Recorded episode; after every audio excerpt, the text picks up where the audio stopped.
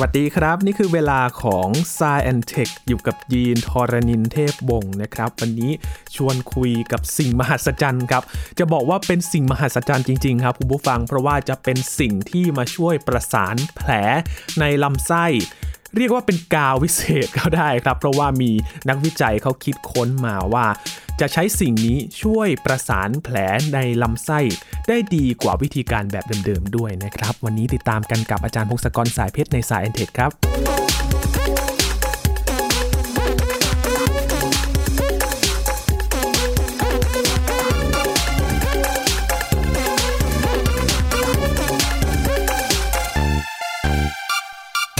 ถือว่าเป็นความหวังใหม่ในวงการทางการแพทย์เลยนะครับ คุณผู้ฟังจากการศึกษาเกี่ยวกับการนำสิ่งที่จะมาช่วยประสานแผลในลำไส้อีกแนวทางหนึ่ง และก็เป็นทางเลือกใหม่ด้วยนะครับ ที่จะทำให้ลดอัตราการเสียชีวิต รวมถึงการรักษาแผลในลำไส้ได้เป็นอย่างดีด้วยครับ เป็นการศึกษาวิจัยจากศูนย์วิจัยที่สวิตเซอร์แลนด์นะครับ นอกจาก จะมีผลที่ดีแล้ว ยังช่วยลดต้นทุนด้วยนะครับ ถ้าสามารถนำมาใช้กับมนุษย์ได้จริง ๆ ก็จะช่วยลดต้นทุนในการรักษา แล้วก็ต่อชีวิตให้กับผู้ป่วยได้มากขึ้นเลยทีเดียวนะครับ มาคุยรายละเอียดกับงานวิจัยชิ้นนี้กับอาจารย์พงศกรสายเพชรกันครับ สวัสดีครับอาจารย์ครับ สวัสดีครับคุณยีน สวัสดีครับท่านผู้ฟังครับ เราตกลงกันแล้วนะครับ ว่าเราจะเรียกสิ่งนี้ว่ากาวนะครับ อาจารย์ โอเคครับ เป็นกาวที่น่าสนใจเลยทีเดียวครับ ตอนแรกพาดหัวในงานวิจัยชิ้นนี้นะครับเขาบอกว่าเป็นกาวที่ออกแบบมาเพื่อรักษาแผลในลำไส้นะครับ ก่อนอื่นอยากจะรู้ก่อนครับว่า การรักษาแผลในลำไส้ก่อนหน้านี้ที่เราใช้กันอยู่เนี่ยเขารักษากันแบบไหนครับอาจารย์ ก็มันจะเกี่ยวกับการผ่าตัดนะครับ คือโรคโรคบางโรคที่มันต้องผ่าตัดลำไส้นะครับลำไส้ต้องได้รับการผ่าตัดแบบเนี้ยคือมันจะเป็นโรคที่แบบรุนแรงหน่อยเป็นมะเร็งลำไส้ลำไส้ขาดเลือดอืมโรคจากการอักเสบนะลำไส้เปื่อยอย่างเงี้ยโรคอย่างนี้พอจะรักษาเนี่ยต้องผ่าตัดก็ต้องตัดลำไส้ส่วนที่เสียออก แล้วก็เอาส่วนที่ดีมาต่อกันใหม่ครับตอนต่อเนี่ยก็ต้องมีเย็บเย็บให้มันติดกัน บางทีก็จะมีแผ่น เหมือนพลาสเตอร์ปิดแผลช่วย support ช่วยอะไร ช่วยไปปิดนะ แต่คราวนี้มันก็มีปัญหาคือมันรั่วคือปัญหาสำคัญของลำไส้นี่คือ เราต้องเก็บของเหลวในลำไส้ให้มันอยู่ในลำไส้ใช่ไหมถ้ามันรั่วออกมาเนี่ยปัญหาใหญ่มาก เพราะว่าในลำไส้มันจะมีบางส่วนก็มีกรด ถ้าเกิดรั่วมาปุ๊บมันก็ย่อยสลายร่างกายอวัยวะข้างนอกลำไส้ได้ หรือบางทีมันมีบางส่วนของลำไส้ก็มีแบคทีเรียเยอะไปหมดเลย ถ้าพวกนี้มันออกมาปุ๊บมันก็แพร่ไปทั่ว มันก็ทำให้เราติดเชื้อ ติดเชื้อในกระแสเลือดตายได้ เพราะฉะนั้นมันก็เลยต้องพยายามแก้ปัญหาพวกนี้ลดการรั่วซึม เพราะว่าไอ้การผ่าตัดพวกนี้เนี่ยมันมีการรั่วซึมได้ถึง 4%ถึง 20%ขึ้นกับประเภทของการผ่าตัด มันผ่าตัดยากแค่ไหน แล้วก็ประสบการณ์คนผ่าด้วยใช่ไหมเพราะฉะนั้นอันนี้เรื่องใหญ่ แล้วพอมันรั่วออกมาเนี่ยตายได้เยอะครับคือ ถ้าเกิดมีของเหลวรั่วซึมออกมาอัตราการตายมันขึ้นไปถึง 10 กว่าเปอร์เซ็นต์ถึง 20 กว่าเปอร์เซ็นต์ได้ แล้วก็ในบางกรณีถ้าเกิดมันรั่วแล้วเกิดมีเยื่อบุช่องท้องอักเสบขึ้นมา อัตราการตายมันถึง 50เปอร์เซ็นต์เลยนะอืมมันเพราะอะไรครับอาจารย์ เพราะว่ามันพอมันเย็บแล้วคือลำไส้มันมันยากกว่า สมมุติเราเป็นแผลที่ผิวหนังของเราเนี่ย ที่ผิวหนังมันเป็นแผลพอมันติดกันสักพักเลยมันก็ร่างกายมันก็ซ่อมแซม ผิวมันก็เชื่อมกันง่ายอืมแต่ลำไส้ มันจะทำไงให้มันติดกันตลอดเวลา แล้วก็ไม่รั่วด้วย เพราะผิวหนังเราเนี่ยมันจะมีอะไรล่ะเลือดเลือดไหลมา แล้วก็พยายามแข็งตัวปิดทำให้เลือดไม่ซึมออกมาแล้วใช่ไหมก็อย่างรวดเร็ว แต่ในลำไส้เนี่ยเราจินตนาการมันไม่ใช่แผลสั้น ๆ เหมือนที่ผิวเรา มันเป็นท่อทั้งท่อ แล้วก็เอาท่อมาต่อกันใหม่ใช่ไหมมันก็มีส่วนต่อเนี่ยเต็มไปหมดเลย รอยต่อเต็มไปหมด แม้ว่าบางส่วนมันจะเชื่อมกันได้เร็ว แต่มันอาจจะมีบางส่วน ซึ่งยังไม่เชื่อมกันแล้วก็ ส่วนนั้นแหละ ถ้าเกิดมันมีความดันของของเหลวไหลไปไหลมา หรือว่ามีการขยับตัว ตรงนั้นมันก็จะเริ่มปริหรือว่ามีให้ของซึมออกมาได้ มันก็เลยยากกว่าการรักษาแผลบนผิวบนอะไรต่างๆ อันนี้คือเรารักษาแผลบนท่อครับนะคือแผลเอาท่อภายในมาเชื่เนี่อยมมันยากมันกว่ามาก ๆเลย ใช่ใช่มีของเหลวด้วย มีของเหลวอืมที่ไหลไปไหลมาได้ด้วยใช่ไหมแล้วก็นอกจากนั้นขยับตัวอะไรเงี้ยเช่นหายใจก็ลำไส้ก็ขยับตัวตามแล้ว หรือว่าถ้าเกิดกำลังพักอยู่แล้วแบบหัวเราะหรือไออย่างเงี้ย มันก็ขยับโอกาสที่มันจะรั่วซึมมันสูงขึ้นเยอะเลยครับเพราะฉะนั้นการผ่าตัดภายในอย่างนี้มันก็เลยเป็นเรื่องซึ่งเสี่ยงพอสมควร คือความเสี่ยงมันมีแล้วเราก็ต้องพยายามลดมัน เพื่อว่ามันจะได้ลดการสูญเสีย เพราะว่าไอ้โรคต่างๆ ที่ต้องรักษาพวกนี้มันมีอยู่แล้วละเพราะว่าคนสูงอายุมีมากขึ้นเรื่อยๆ แล้วก็โรคที่เรื้อรังที่แบบเกี่ยวลำไส้มันก็มากขึ้นเรื่อยๆมะเร็งก็มีเยอะใช่ไหม คือเมื่อก่อนคนเราจะตายตอนอายุน้อยๆ เพราะว่าด้วยโรคอื่นๆ โรคติดเชื้อโรคอะไร เพราะฉะนั้นไอ้โรคที่แบบสะสมโรคที่ต้องแก่แล้วถึงจะเป็นเนี่ยมันจะไม่ค่อยเจอ แต่คราวนี้พอคนเรามีอายุสูงขึ้นได้ แล้วก็แบบไม่ตายตอนอายุน้อยๆ ก็จะเริ่มมีโรคพวกนี้แหละโรคที่มันเสื่อมต่างๆ มาเกี่ยวข้อง แล้วหลาย ๆ โรคเนี่ยมันต้องรักษาโดยการตัดต่อท่อภายในร่างกาย ในที่นี้คือลำไส้ แล้วมันก็ยากมาก แล้วก็ผลแทรกซ้อนเปอร์เซ็นต์มันสูงเกินไป ก็เลยต้องพยายามหาทางปรับปรุงเทคนิคต่างๆขึ้นมานะครับ ความจริงเขาก็ไม่ได้นิ่งนอนใจนะ ก็มีคุณหมอและนักวิจัยพยายามแก้ปัญหานี้มานานมากแล้วล่ะ แล้วก็มีการใช้สารต่างๆ หรือกาวประเภทต่างๆ เยอะเหมือนกัน รายการแรกๆเลยเนี่ย เราจะใช้กาวตระกูล cyanoacrylate หรือ ตระกูลเดียวกันเนี่ยญาติๆของมันคือไอ้กาว super glue กาวตราช้างที่เราใช้ภายนอกนี่แหละ จริงเหรอครับ ใช่ใช่คือสังเกตถ้าเกิดเราเล่น super glue ใช่ไหมแล้วถ้าเกิดเราทำติดนิ้วหยดมาที่นิ้วเราแล้วนิ้วเราติดกันจุ๊บลำบากเลยลำบาก อันนี้มันเป็นข้อดีมากเลยมันติดมันเชื่อมเนื้อเยื่อได้ดีมากเร็วเลย แต่ว่าข้อเสียของมันคือ มันมีพิษหน่อยนะแล้วมีพิษบ้าง แล้วก็มีระคายเคือง คือถ้าสังเกตดีๆ ไปหยดในวัสดุบางอย่างเนี่ยมันจะมีควันขึ้นด้วยใช่ไหมอ่าใช่ใช่แต่สำหรับผิวหนังของเราเนี่ยมันก็แห้งๆแล้วมันก็ติด ถ้าเกิดจะเอาออกมันก็ต้องเอาสารละลายอะซิโทนเลยมาละลายออก แต่ถ้าเกิดไปติดในสิ่งนุ่มๆนิ่มๆอย่างลำไส้อย่างเงี้ยซึ่งมันจะระคายเคืองได้มากเพราะว่าไอ้ส่วนส่วนที่กาวที่มันแข็งที่ติดเนี่ยมันแข็งมันไม่ยืดหยุ่นใช่ไหมเพราะฉะนั้นการไม่ยืดหยุ่นเนี่ยบางทีลำไส้มีเมือกมีอะไรเนี่ย มันขยับปุ๊บ มันอาจจะหลุดได้ หรืออาจจะบาดก็ได้ไอ้ส่วนแข็งๆมันอาจจะจิ้มลงไปในเนื้อของลำไส้ก็ได้ อันนี้ก็เลยมีผลที่ว่า เอ้มันมันดีในกรณีการผ่าตัดบางประเภท แต่ว่าในลำไส้นี่มันก็มีข้อเสียบางมานี้ที่เขาเขียนรายงานออกมานะคือเป็นพิษกับเนื้อเยื่อบางส่วน แล้วก็แข็งไม่อ่อนนุ่มไปตามลำไส้ มันก็เลยสังเคราะห์กันใหญ่เลย ก็หลาย ๆ ปีที่ผ่านมาก็พยายามสังเคราะห์กาวประเภทต่างๆ กาวพวกนี้ก็แบบกาวที่เรียกว่าตระกูลโพลิเมอร์ คือเอาสารเคมีชิ้นเล็กๆ โมเลกุลเล็กๆเนี่ยมาต่อต่อต่อกันให้เป็นเหมือนกับเป็นเส้นใยหรือว่าเป็นแห่ร่างแห่ต่างๆ แล้วพวกนี้มันก็จะแบบว่าไปคลุมไปเชื่อมดึงกันให้เป็นเหมือนแผ่นที่แบบว่าคอยปะไว้ไม่ให้แผลมันรั่วซึม ก็ที่สังเคราะห์กันก็แบบมีสังเคราะห์จากสารเคมีพวก polyurethane นี่เหมือนแบบชื่อเดียวกับไอ้พวกที่บุผนังบ้านหรือหลังคาบ้านเลยนะ คือคือเป็นสารตระกูลเดียวกัน polyurethane หรือว่า polyethylene glycol หรือโพลีเอสเตอร์เนี่ยชื่อเห็นไหมมันเป็นพวกพลาสติกที่เราเคยได้ยินนี่แหละ แต่ว่าเขาออกแบบเพื่อให้มันเป็นสารที่ไม่น่าจะมาใช้กับในร่างกายเราได้เลยนะใช่ใช่ฟังดูมันก็โอเคใช่ไหมฟังดูว่าเออมันเป็นพลาสติกนี่หว่าใช่ไหมแต่ว่ามันก็มีข้อดีอันหนึ่งคือ มันก็ไม่ละลายง่ายมันเสื่อมยากหน่อยมีความยืดหยุ่น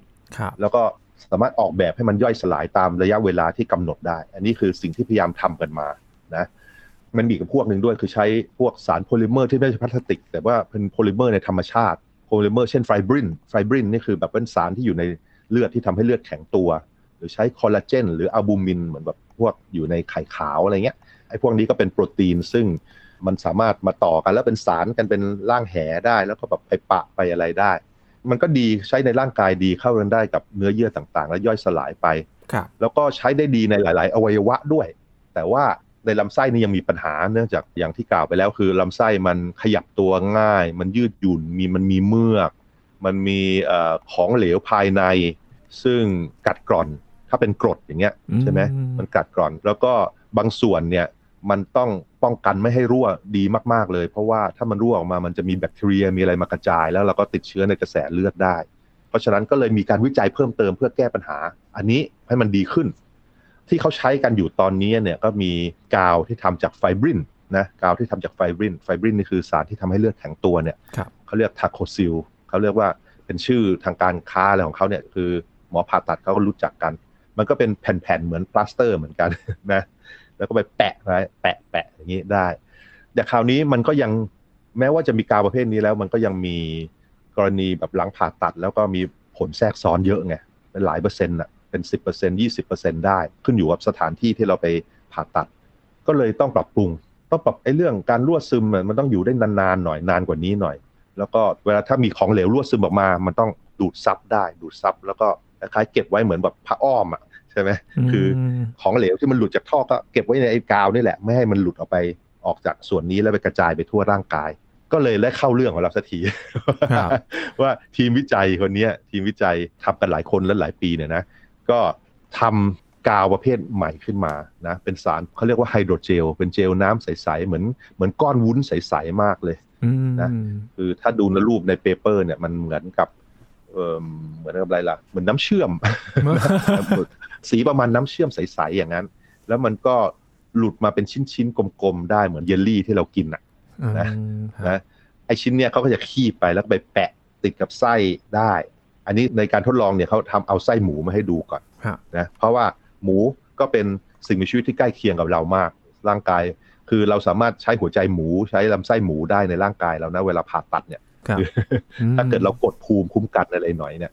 อันนี้ก็เป็นโมเดลที่ใกล้เคียงแล้ว เราไม่สามารถทำการทดลองอะไรเยอะแยะกับคนได้ เพราะว่าถ้าเกิดมีอันตรายก็ย่อแย่ใช่ไหมอันนี้เราเลยทดลองกับหมูก่อนกับไส้หมูก่อนแล้วเดี๋ยวเราก็ต้องเรียนชีววิทยาตอนมัธยมครับอาจารย์ที่ต้องซื้อหัวใจหมูมาผ่าใช่ใช่เป็นญาติเป็นญาติของเรานะเราก็กินญาติของเราเนี่ยญาติห่างๆกันแล้วกันญาติห่างๆบรรพบุรุษร่วมหลายล้านปีที่แล้วนะนั่นแหละเขาก็ทำการทดลองคือลักษณะทางกายภาพและทางเคมีของลำไส้ก็เหมือนเหมือนกันคล้าย ๆ กัน ก็เลยทดลองกับอันนี้ก่อนไอไฮโดรเจลของเราเนี่ยไปแปะแล้วก็อุดรอยรั่วอะไรต่างๆ คือมีการทำการทดลองหลายอย่าง ซึ่งเดี๋ยวจะเล่าให้ฟังว่าทํำยังไง แต่ว่าไอไฮโดรเจลที่ทำอันนี้เนี่ยส่วนประกอบมันก็คล้ายๆในอดีต แต่ว่าเขาออกแบบเลือกสารเคมีให้มันมีประสิทธิภาพอย่างดีในเรื่องต่างๆกัน คือเขาจะมีสารเคมีที่ประกอบกัน 4 ตัว มี acrylamide acrylamide อันนี้จะเป็นแบบว่าส่วนที่มาเชื่อมต่อกันในที่สุดเป็น network เป็นแพร มี acrylic acid เพื่อส่วนนี้มันจะติดกับพวกเมือกได้ดี มันจะจับกับเมือกได้ดี เป็นส่วนที่เหนียวกาวนะครับ มีเมทิลอะคริเลตคือแบบว่าเป็นส่วนที่กันน้ำแล้วก็ผลักดันไม่ให้โมเลกุลน้ำเข้ามาแทรกเกินไป แล้วก็มีบิสอะคริลามายบิสอะคริลามายนี่เป็นตัวเชื่อมไออะคริลามายต่างๆ ให้มันเป็นแพรกันได้ ก็คือมี 4 ตัวเนี่ยคือถ้าอุตสาห์ไปเลือกสารเคมี ซึ่งมีคุณสมบัติที่ต้องการมา 4 ตัว ในที่สุดพอผสมกันมันจะต่อกันเป็นเครือข่ายได้ดี ติดกับผิวหนังที่เคลือบด้วยเมือกได้ดี มันกันน้ำนะแล้วก็ไม่ถูกย่อยสลายเร็วเกินไปอ่าคุณสมบัติอันเนี้ยที่เลือกมาเนี่ยมันออกแบบเพื่อให้มันดีกว่ากาวต่างๆ ที่มีในอดีต ที่ทำจากไคโตซานทำจากอัลจิเนตโพลีอะคามายทำจากไฟบรินอะไรเงี้ยนะก็เลยมาทดลองอุดรูรั่ว แล้วก็ถ้ารั่วก็ดูดซับสิ่งที่รั่วออกมาด้วยอ่าก็ไปเปรียบเทียบกัน เปรียบเทียบก็เอาไอสารตั้งต้นสี่ตัวเนี้ย มาผสมกันทุบๆในน้ำแล้วก็มีฉาย UV ให้มันทำปฏิกิริยาเชื่อมกัน แล้วก็พอทำสิ่งนี้เสร็จปุ๊บมันจะเป็นก้อนเจลใสๆแล้วก็ดึงออกมา แล้วก็ไปสามารถไปแปะได้ มันเหนียวเลยคือแค่เอาแค่มันผสมเสร็จอันนี้เนี่ย แล้วเอาไปแปะกับลำไส้ปุ๊บมันก็ติดเป็นกาวแล้วนะติดแป๊บเลย แต่มันมีวิธีอันทำให้มันเชื่อมได้แรงขึ้นไปอีกโอ้พอเราแรงกว่านี้ได้อีก แรงกว่านี้ได้อีกแรงกว่านี้ได้อีก คือพอสังเคราะห์ไฮโดรเจลเป็นชิ้นออกมาแล้ว เอาไฮโดรเจลเนี่ย ไปจุ่มในไอสารตั้งต้นนั่นแหละจุ่มจุ่มให้มันเปียกเยอะเลยนะ จุ่มมาเยอะๆแล้วก็แปะปิดแผล พอปิดแผลปุ๊บ แล้วก็เอา UV เบาๆอ่อนๆไปฉายแถวๆตรงนั้นไปฉายตรงนั้นปุ๊บไอ้ที่ชุ่มๆเนี่ยมันก็ทำปฏิกิริยาเชื่อมกันต่อด้วยใช่ไหมและไอ้ส่วนบางส่วนที่เปียกๆแล้วใส่ไปในติดไปในเนื้อเยื่อของลำไส้อะมันก็แข็งตัวแล้วก็มันก็เชื่อมกับโมเลกุลและเนื้อเยื่อของลำไส้ มันทำให้ติดแล้วแข็งแรงขึ้นอีกหน่อยหนึ่งก็เลยมี มีวิธีที่แบบว่าแปะไปเฉยๆกับแปะแล้วฉาย UV คือแปะที่ฉาย UV เนี่ยเพื่อเพิ่มความเหนียวของมันนะแล้วทำเขาก็ทำการทดลอง แต่ก่อนอื่นสิ่งหนึ่งที่เปเปอร์นี้บอกก็คือ เราใช้สารสี่ตัวนี้นอกจากมันมีคุณสมบัติดี ๆ ดีเด่น4แบบนั้นแล้วเนี่ย มันยังราคาไม่แพงด้วย คือวัตถุดิบมาต่อตันเนี่ยราคาไม่กี่พันบาท แล้วก็ผลิตเป็นเจลได้ง่ายด้วย การผลิตเยอะๆก็ผลิตได้ง่าย เพราะฉะนั้นเขาก็เลย อย่างแรกเขาจดสิทธิบัตรไว้ด้วยเพื่อพัฒนาเนี่ย แล้วก็เขาคิดว่ามันจะเป็นกาวที่ราคาไม่สูงแล้วก็ประสิทธิภาพดีนะโอเคน่าสนใจนี่แหละครับ ถูกและดี ถูกและดีนะ อันนี้ก็เราก็ต้องฟังหูไว้หูนะแต่ดูจากเขาเคลมมาอย่างนี้จริงแหละใช่ใช่ใช่นะแต่ว่าดูจากผลการทดลองแล้วดีคือเขาทำยังไงเขาดูก่อนว่ามันทนไหมอืมก็ดูว่ามัน คือถ้ามันแช่ในน้ำนะแช่ในน้ำดี แช่ในกรดย่อยอาหารเนี่ยมันเสื่อมสภาพเร็วแค่ไหน ก็ต้องเปรียบเทียบกับกาวมาตรฐานที่ใช้ในการผ่าตัดพวกนี้ใช่ไหมก็คือใช้กับกาวไอ้ที่ทำจากโปรตีนไฟบรินเนี่ยคือ TachoSil เนี่ยเขาทดลองก็พบว่าไอ้ hydrogel อยู่ได้เกิน 24 ชั่วโมงนะแต่ว่า TachoSil ไอ้กาวที่ใช้อยู่เนี่ยมันถูกย่อยเร็ว มันจะหายไปถูกย่อยด้วยกรดใน 24 ชั่วโมง มันจะค่อยๆ เปลี่ยนสภาพด้วย แล้วก็หายไปค่อยๆหายไป เพราะฉะนั้นความคงทนในที่เนี้ยมันทนกว่า ถ้าเกิดเราปะลำไส้เราแล้วเราต้องการพักฟื้นหลายวันหน่อยเนี่ย ก่อนที่ลำไส้มันจะรักษาตัวเองได้เนี่ย อันนี้ก็โชว์ให้ดูว่าไอ้ส่วนกาวนี่มันจะอยู่ได้สักพักหนึ่งอืมแต่ในที่สุดมันก็จะก็หายไปนะครับ แต่ครับว่ามันทนกว่าก็เองมันอยู่ได้หลายวันเอางี้ดีกว่า อันนี้ก็อันแรกคือดูว่าอยู่ได้นานแค่ไหน อันที่สองคือว่า ถ้าแปะลงไปเป็นกาวแปะไว้แล้วเนี่ย ดึงออกใช้แรงใช้พลังงานเยอะแค่ไหน อันนี้ก็คือแบบทดลองแบบแปะเฉยๆด้วย แล้วก็มีการเอาไปจุ่มของเหลว แล้วแปะแล้วฉาย UV ให้มันเชื่อมให้แรงขึ้นอีกด้วย ก็พบว่ามันแปะแล้วเนี่ยมันมันดึงได้ยากกว่าพลาสเตอร์ปกติกาวปกติเนี่ยห้าเท่าถ้าเกิดฉาย UV ด้วยเนี่ย มันแรงขึ้นไปอีกคือ แข็งแรงขึ้นไปอีกเป็น10เท่าของแบบกาวมาตรฐานนะก็คือ ปะเฉยๆ ดีกว่า 5 เท่า แปะและฉาย UV ดีกว่า 10 เท่า นี่วัดจากพลังงานที่ต้องใช้ในการดึงมาออกมาตรงๆนะ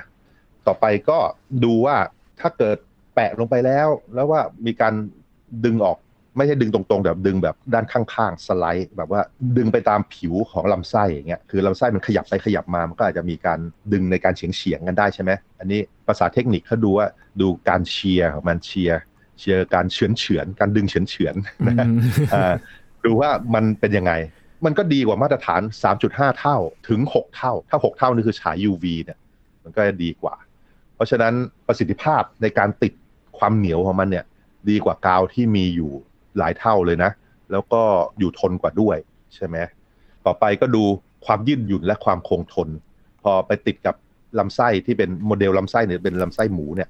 ติดแล้วแล้วก็สั่น จับลำไส้ขยับไปขยับมาด้วยความถี่ต่างๆ ให้ความถี่ที่แบบเกิดในร่างกายของเรา เช่นการหายใจ หรือการเดินหรือการหัวเราะอะไรเงี้ยใช่ไหมก็เช็คกับความถี่ประมาณ 0.01เฮิร์ตซ์คือขยับ 1 ครั้งใน 100 วินาที ไปจนถึง 10เฮิร์ตซ์คือขยับ 10 ครั้งต่อวินาที ดูว่ามันทนได้ไหมแล้วก็มันหลุดไหมมีการรั่วอะไรเพิ่มเติมไหม ก็คงทนได้ดี ความยืดหยุ่นมันก็ใกล้เคียงกับลำไส้ ขยับไปด้วยกันได้ง่าย อันนี้จะดีกว่าไอ้พวกกาวแข็งๆ เช่นกาวตาช้าง กาวกาวซูเปอร์กลูใช่ไหมที่พูดไปตอนต้นรายการที่ว่าเดี๋ยวมันจะมันติดบาดดีนะ แต่ว่ามันบาดแล้วมันก็เออมันหลุดได้เป็นเพราะมันไม่ยืดหยุ่นไปด้วยกันไงใช่ไหมอืมครับอย่างกาวตาช้างเนี่ยถ้าสังเกอัตนนี้ดีๆเนี่ยมันจะแบบมันก็หลุดได้ง่ายนะครับ ถ้าไปสัมผัสน้ำหรือว่าอะไรมันก็โอกาสเนี่ยล่อนได้เหมือนกันอ่าใช่ใช่คือถ้าผิวสัมผัสมันมีอะไรเคลือบอยู่มีเมือกหรือน้ำอะไรอยู่มันก็หลุดได้ง่ายอืมเหมือนกันนะ แล้วนอกจากนั้นมันยังแข็งด้วยเพราะฉะนั้นไอ้กาวอันเนี้ยกาวอันใหม่มันเป็นไฮโดรเจลมันเหมือนกับนุ่มนิ่มเหมือนเนื้อเยื่อก็ออกแบบมาอย่างนั้นนะต่อไปดูว่าถ้าเกิดแปะไว้แล้วเนี่ย แล้วมีของเหลวไหลผ่าน มันรั่วไหม ก็คือมีไส้แล้วเจาะรูขนาด 4มิลลิเมตรนี่คือรูแบบว่าขนาดพอสมควรก็เหมือนกับขนาด สมมุติว่าเย็บต่างๆ แล้วระยะทางระหว่างตะเข็บอะไรเงี้ยมันอาจจะอยู่ในหลักมิลลิเมตรอย่างเงี้ยเขาก็เลยลองเจาะเป็นรูกลมๆ4มิลเลยแบบว่าให้มันใหญ่พอสมควร แล้วปล่อยของเหลวประเภทต่างๆ ไหลผ่านก็คือแบบน้ำมีน้ำดี มีกรดในกระเพาะอาหาร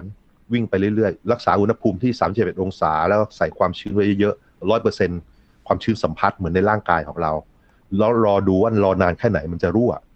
ก็ไอ้กาวกาวมาตรฐานที่ใช้ TachoSil เนี่ย มันเริ่มรั่วเมื่อสักห้านาทีเอง มันเริ่มมีซึมออกมาแล้ว ใช่ไหม อันนี้มันเรื่องแย่มากนะ เพราะว่า มันต้องอยู่ได้นานกว่านั้น ไม่งั้นร่างกายมันต้องใช้เวลามากกว่านั้นในการซ่อมแซม เพราะฉะนั้นถ้ากาวมันเริ่มรั่วในไม่นานเท่าไหร่เนี่ยมันไม่ค่อยได้ช่วยเท่าไหร่ละแต่ว่าไฮโดรเจลอันใหม่ก็ทดลองไอ้แบบแปะเฉยๆเนี่ยมันเริ่มรั่วที่ประมาณ 5 ชั่วโมง มันอยู่ได้ 5 ชั่วโมงก่อนจะเริ่มมีอะไรบางอย่างของเหลวซึมออกมา ถ้ามีของเหลวไหลตลอดเวลาเลยนะ แต่ว่าไออันที่แปะแล้วฉาย UV ด้วยเนี่ย ซึ่งให้มันติดแน่นขึ้นไปอีกเนี่ยครบไปหนึ่งวันแล้วไม่มีการรั่วอะไรเลย แล้วก็ไอไส้ที่แบบวางไว้เฉยๆอย่างนี้แบบว่า โดยที่ไม่เจาะรูมันก็เริ่มเปื่อยแล้วเหมือนกันคือ มันเริ่มรั่วซึมเหมือนกันเมื่อเวลาผ่านไปหนึ่งวัน เพราะฉะนั้นมันก็น่าจะอยู่ได้อีกสักพักหนึ่งเพราะฉะนั้นมันก็ดีกว่าแบบที่ใช้ใช้กันอยู่มาก ๆ ในกรณีนี้คือ ปะรอยรั่วแล้วก็มีของไหลอยู่ด้วยเนี่ย มีทดลองอีกอันหนึ่งคือ มีถ้วยแล้วก็เจาะรูถ้วยที่แบบว่ามีตรงก้นมันเนี่ยเป็นผนังลำไส้บุไว้ แล้วก็เจาะรูที่ผนังลำไส้แล้วไอ้กาวนี่ไปอุดไว้ คือเหมือนกับว่า เวลาผ่าตัดมันก็จะมีพวกของเหลวพวกอะไรไปกองอยู่บางที่ใช่ไหมแบบว่าอาจจะไม่ไหลแต่ว่าแบบว่าไปรวมกัน แล้วก็บวมออกมาเงี้ยแล้วดูว่ามันจะดันต่อสู้ไอ้ความดันของเหลวพวกนี้ได้นานแค่ไหน ก็ทดลองอยู่ก็อย่างที่เราคาดคือ ดีกว่ามาก ๆ อยู่ได้โอ้โหเป็นวัน เพราะฉะนั้นโชว์แล้วแหละว่ากาวเนี่ยมันดีแน่มันติดแน่อุดได้ดีแน่ แล้วก็มันดูดซึมด้วยคือถ้าเกิดมีของเหลวมาปุ๊บมันก็บวมๆหน่อยมันก็ซึมซับเป็นเหมือนแพมเพิร์สของเด็กอย่างเงี้ยนะมันก็กันไม่ให้ของมันหลุดออกมาได้ ก็ดูว่ามันเป็นพิษอะไรหรือเปล่า เป็นพิษกับร่างกายหรือเปล่า ก็คือเช็คดูดูไอ้ส่วนที่ติดเนี่ยก็ไปย้อมสีดูเซลล์อะไรต่างๆ ดูว่ามันเชื่อมลงไปลึกแค่ไหน ก็มันแค่ผิวๆเท่านั้นมันแค่กาวมันมันติดลงไปแค่ประมาณ6ถึง10 ไมครอน ไมครอนนี่คือ1ส่วนล้านเมตรนะมันมันแค่ผิวมากๆเลย แล้วก็ถ้าเกิดแบบไอ้พวกที่แปะแล้วฉาย UV มันจะลึกลงไปหน่อยเป็น 26ถึง30 ไมครอน พอดู ความเสียหายในเนื้อเยื่อตอนติดแล้วรอไปนานๆเป็นวัน มันก็หน้าตาปกติดี มันเหมือนกับลำไส้ปกติที่ไม่ได้เอาอะไรไปติด อันนี้ก็เลยน่าจะไม่มีผลร้ายอะไรมากเขาต้องทดลองเพิ่มเติมก็คือ อาจจะไปทำการทดลองในสัตว์ที่มีชีวิตจริง ๆ แล้วก็ในที่สุดก็ในคนจริง ๆ ดูว่ามันใช้ได้โอเคไหม แต่ว่าจากความเก่งของมันเบื้องต้นเนี่ย มันดูดูดีมาก ดูดีมาก มันดูดีเมื่อเทียบกับ วิธีอื่น ๆที่เรามีอยู่นะแล้วคาดว่าถ้าเกิดมันใช้ได้ผลดีในเชิงในมนุษย์จริง ๆ เรียบร้อย มันก็น่าจะประยุกต์ใช้กับส่วนอื่น ๆ ในร่างกายได้ด้วยในที่สุดไอ้พวกแผลต่างๆ มันก็อาจจะเชื่อมด้วยวิธีอย่างนี้ก็ได้แบบว่าไปแปะไว้เลย แปะเคลือบไว้แล้วก็สักพักหนึ่งมันก็หลุดออกไปเอง แล้วก็แผลข้างล่างเราก็เชื่อมกันเรียบร้อยเองด้วยตัวเองของมันน่าสนใจมากๆเลยนะครับ ถึงแม้ว่าจะอยู่ในขั้นทดลองก็ตามนะครับ แต่ว่าผลการ ศึกษาเนี่ยโหว้าวมากเลยครับ อาจารย์ น่าจะช่วยประสานลำไส้ได้ดีดูดีดูดีเนื่องจากการผ่าตัดที่มันเกี่ยวกับลำไส้พวกนี้นะมันมีโอกาสแทรกซ้อนเยอะกว่าที่อื่นๆ มันเป็นท่อใหญ่ มันซึมง่าย มันมีของเหลวกัดกร่อน มีความดัน มีการเคลื่อนไหว เพราะฉะนั้นไอ้กาวที่จะมาช่วยมันก็ต้องมีความเก่งในการเหนียวอุดรอยรั่ว การดูดซึมของเหลวอะไรได้ดี แล้วก็การทดลองเบื้องต้นอันนี้ ดูเหมือนว่าวัสดุสี่อันเนี่ยที่มาผสมกันในน้ำแล้วก็ใช้ UV เนี่ย ultraviolet เนี่ยดูใช้ได้เลยคือแบบว่าแสดงศักยภาพที่ว่าน่าจะประยุกต์ใช้ในร่างกายจริง ๆ ให้ได้ เพราะว่ามันจะดีกว่าของที่มีอยู่หลาย ๆ เท่ามากๆนะอันนี้เป็นของสถาบันวิจัยที่สวิตเซอร์แลนด์ใช่ไหมครับ อาจารย์ ใช่ครับใช่ทำกันเอ็มป้าใช่ครับใช่ แต่เขาทำกันมานานมากนะ มันไม่ใช่ ไม่ใช่ว่าอยากได้ของอย่างนี้ แล้วมันจะสามารถทำได้ในเวลารวดเร็วอะไรเงี้ยไม่ใช่ใช่ไม่ใช่ ไม่สามารถทำได้รวดเร็วหรอกคือความรู้พวกนี้มันสะสมกันมานานมากอะใช่ไหมก็ไม่ใช่เฉพาะทีมนี้อะมันมีหลาย ๆ ทีมในโลกทำนู่นทำนี่ แก้ปัญหานู่นแก้ปัญหานี่ ทีมนี้เขาก็ออกแบบไงคือว่าพยายามไปเลือกสารเคมี ซึ่งมีคุณสมบัติที่เขาต้องการนะหรือมันเชื่อมต่อเป็นแพรได้ง่าย มันกันน้ำไล่น้ำแล้วก็มีส่วนที่ติดต่อกับเมือก คือมันสามารถจับกับเมือกได้เหนียวอะไรพวกเนี้ย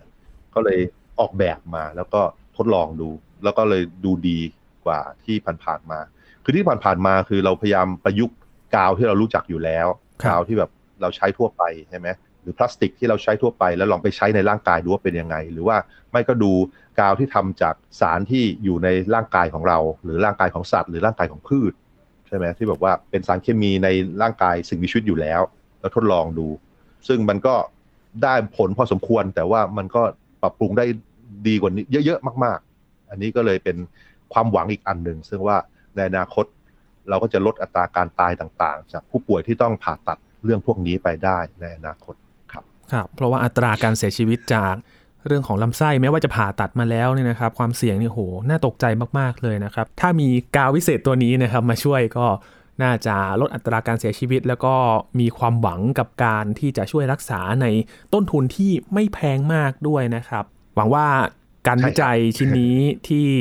กำลังศึกษากันอยู่ จะได้ใช้กันใน มนุษย์กันในเร็วๆนี้นะครับ แล้วก็สร้างความหวังเกี่ยวกับเรื่องของโรคในลำไส้ได้พอสมควรเลยนะครับ วันนี้ขอบคุณอาจารย์พงศกรมากๆเลยนะครับ ยินดีครับ สวัสดีครับ ครับ นี่คือ Science Tech นะครับ คุณผู้ฟังติดตามรายการกันได้ที่ www.thaipbspodcast.com รวมถึงพอดแคสต์ช่องทางต่างๆ ที่คุณกำลังรับฟังอยู่ครับ อัปเดตเรื่องวิทยาศาสตร์ เทคโนโลยี และนวัตกรรมที่น่าสนใจทุกๆ วันทุกๆ สัปดาห์นะครับติดตามได้ทางไทย PBS Podcast ครับช่วงนี้ยีนทรณินเทพวงศ์พร้อมกับอาจารย์พงศกรสายเพชรลาไปก่อนนะครับ สวัสดีครับ